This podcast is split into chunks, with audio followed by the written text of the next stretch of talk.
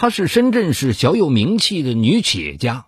刚过而立之年的她，从经营饭店入手，短短几年时间，连锁店就开遍了全城。二零零二年，她瞅准时机，跟人合租，包下了一个五金商场，每年仅租金收入就达数千万元。二零零五年，手握重金的她，在很多人不解的目光中，却跟一个打工仔结了婚。而在婚后第二年的春天，却传来了他突然被人绑架，并且被警方拘留的消息。到底发生了什么呢？敬请收听本期的拍案故事：贫夫富妻。黄运梅在广东梅州市农村长大，由于家境贫寒，小时受尽欺凌，心性好强的他暗暗发誓，将来一定要出人头地，赚大钱。初中毕业后。他放弃了学业，来到繁华的都市深圳，开始了梦寐以求的淘金梦想。一无知识，二无技艺，黄玉梅一开始从保姆做起，有了第一笔积蓄。随后，他开启了饭店，靠诚信经营赢得了大量顾客，两年内开启了数间连锁店。二零零二年，他利用手里的人脉承包了五金广场，短短几年，黄月梅便积累下了巨额财富。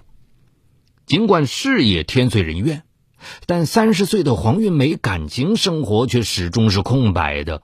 多年来，她一直为积累财富拼搏，根本无暇顾及私生活。更重要的是，他始终把爱情看作一种高尚纯洁的东西，心里对他充满了期待和憧憬。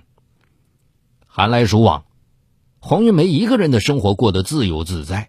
她原本以为自己的生活就将这样平淡无波的度过，但老天爷的亲眼眷顾到了她，让她碰见了她一生牵挂的人童浩。三十二岁的童浩是黄运梅的司机，刚结束一段几年的感情，他每日里规规矩矩的开着车，不说话，只是闷着头做事。可细心的黄运梅却发现这个司机不一般。黄玉梅有在车里看文件、看杂志的习惯，要出门了就随手一丢。可每次她重新上车的时候，总发现文件、杂志整齐的摞在一边，方便她随手拿取。黄运梅有意无意的向童浩说起饭店经营的事，偶尔也带他出去一同见客户。童浩表现的踏实稳重，很让黄运梅放心。将近年关，黄运梅分外忙起来。一次，她在车里睡着了，车子驶到了家，疲惫的黄运梅都没有醒来。童浩静静的停下车，静默了片刻，唤醒了黄运梅。黄运梅半梦半醒的上楼，开门按灯，可等了很久，屋里还是一片黑暗。他使劲的按着开关，呆呆的看着黑黑的屋子，一阵恐惧袭上心头。啊！他情不自禁的大叫起来。此时童浩还没有离去，他听到黄玉梅的叫声，飞一般的冲上楼去，一把将站立不停的黄玉梅护在身后。他按了开关，确认开关没问题后，又拿出手机，透过光亮看到屋内一片狼藉。看样子是小偷光顾过了。童浩轻声安慰着黄玉梅，走到总开关前，拉开闸门，灯一下子亮了，温暖的黄光柔和的照在大厅里，抚平了黄运梅焦躁的情绪。他抬起头，看见童浩关切温柔的目光，心里一酸，眼泪不争气的流了出来。原来，在每日的相处中，他早就对童浩产生了依赖，而自己还浑然不觉。就这样，黄运梅和童浩在别人惊讶的目光中走到了一起。很多人都不理解，为什么一个这么有钱的富姐偏偏要找一个司机。二零零五年五月，黄运梅和童浩在人们质疑的目光中幸福的结合了。新婚燕尔的生活很是甜蜜，和很多平常的夫妻一样，黄运梅和童浩大清早起床吃早饭，一起去上班，晚上一起回来。只是身边多了一个爱人，平凡的日子就过得有滋有味了。不久，黄运梅涉足广告业，每日里忙得死去活来。童浩开始帮忙看酒店的报表，协调一些日常的事务。然而，他毕竟不是专业出身，难免有不周全的地方。黄运梅又没有时间教他，只指定了一个宋经理来协助他。让一个初出茅庐的小子爬在自己的头上，更何况他还是打工出身。这位宋经理对这一点是耿耿于怀，在业务上对童浩的指点漫不经心，极力拖延童浩上手的机会。时间一长。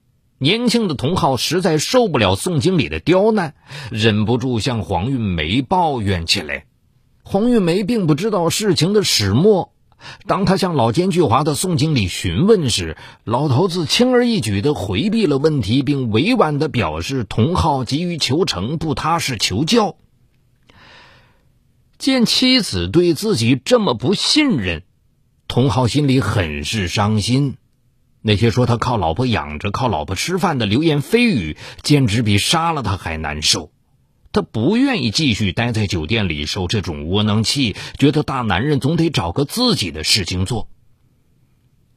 童浩从朋友那儿得知，有一个煤矿老板承包一个煤矿，需要大笔的资金，如果能跟他合股的话，岂不可以发大财？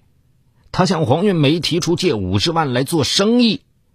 黄玉梅听后有些疑惑，她询问起钱的用途。童浩沉默着，良久，他抬起头来：“相信我，老婆，我要用它做些事，我要证明我能用自己的能力让我们过得更好。”从没听童浩说过这么郑重的话。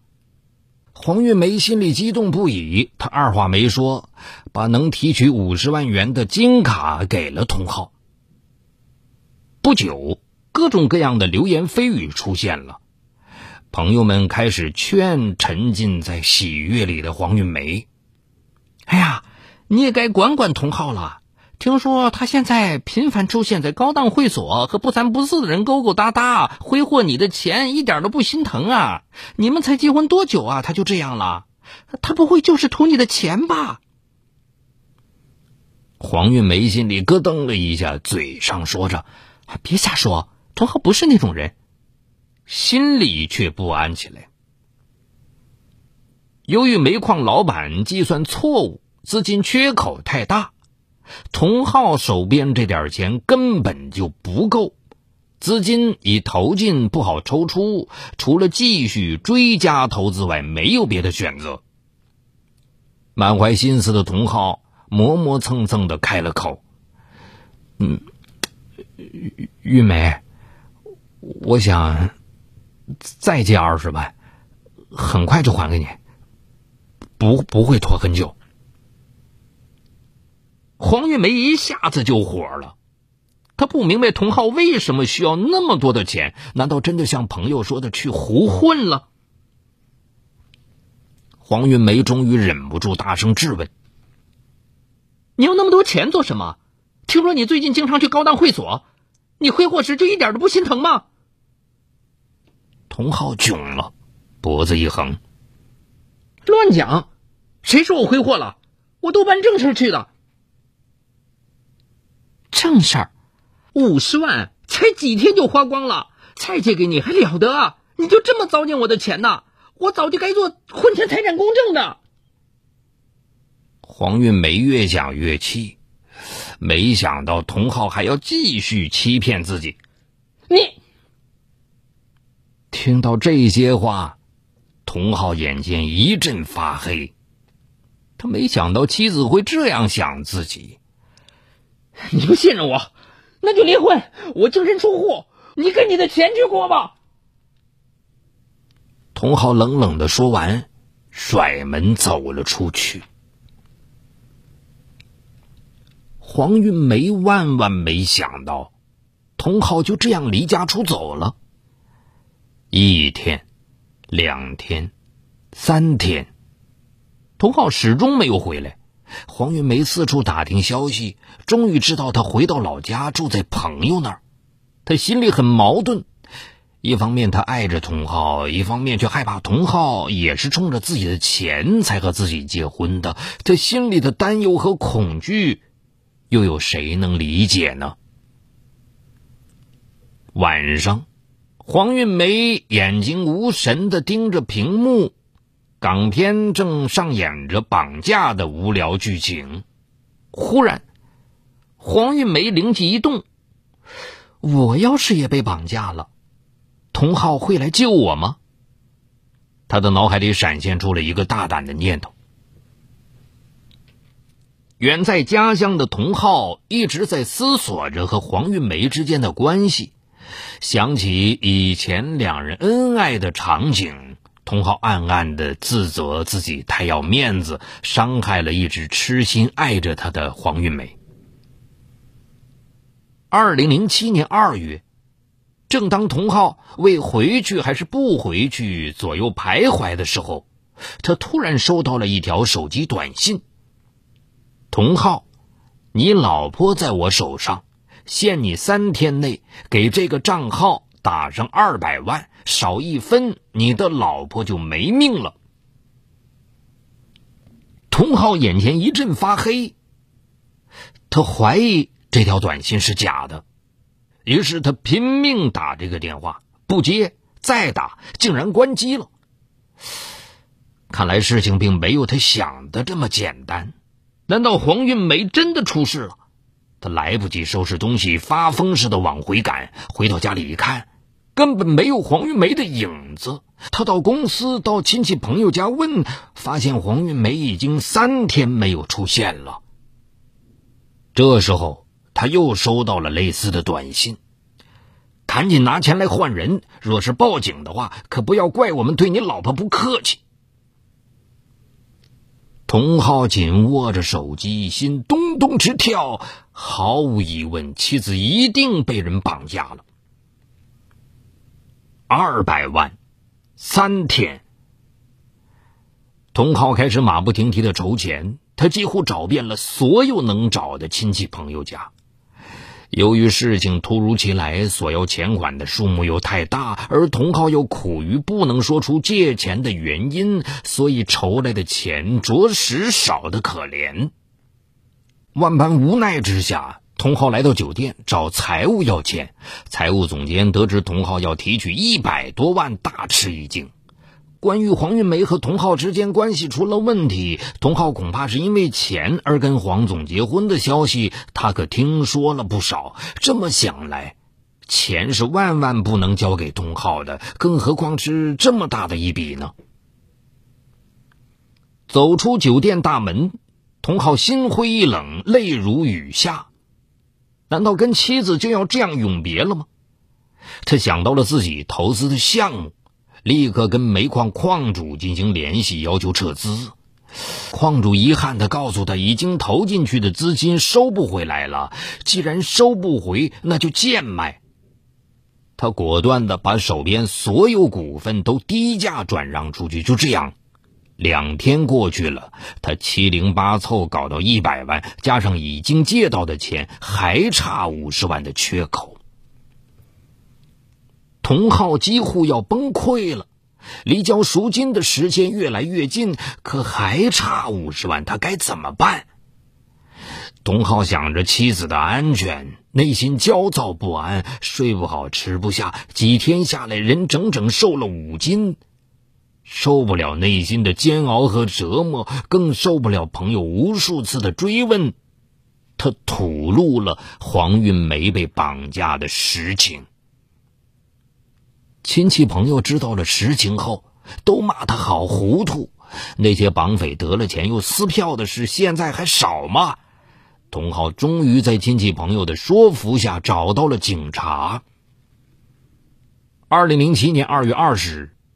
这是绑匪指定的交款时间，公安人员立刻行动起来，制定了详细的捉拿方案，叮嘱他好好配合，然后赶往绑匪约定的交款地点——城西山下一处废弃的小屋。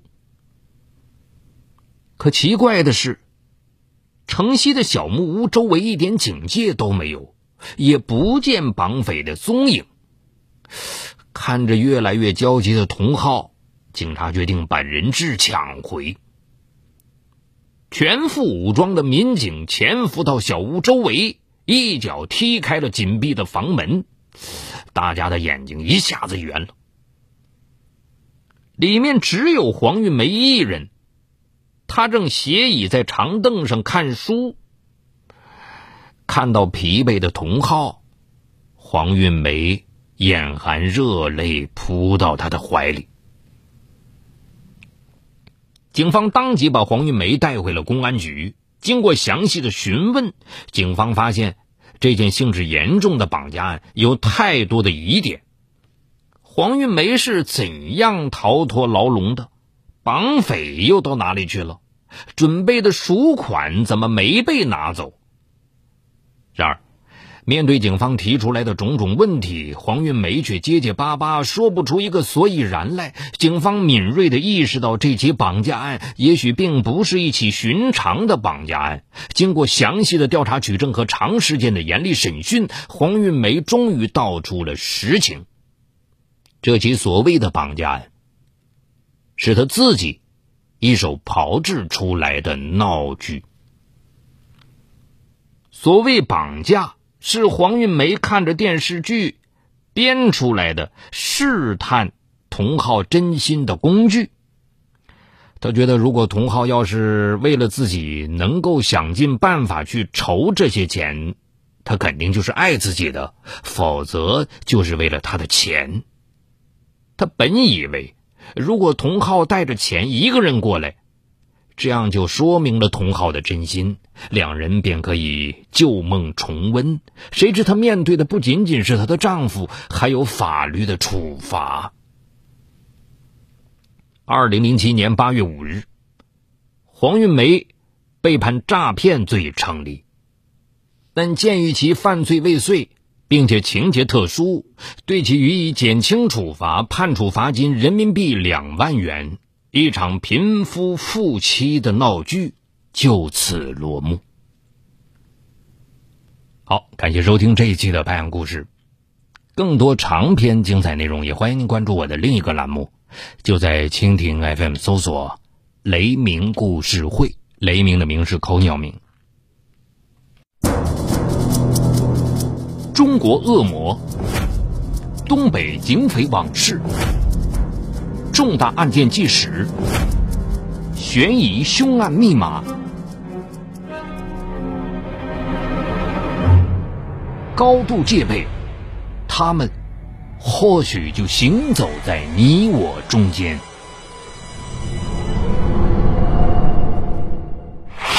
雷鸣故事会带你直击犯罪背后的人性深渊。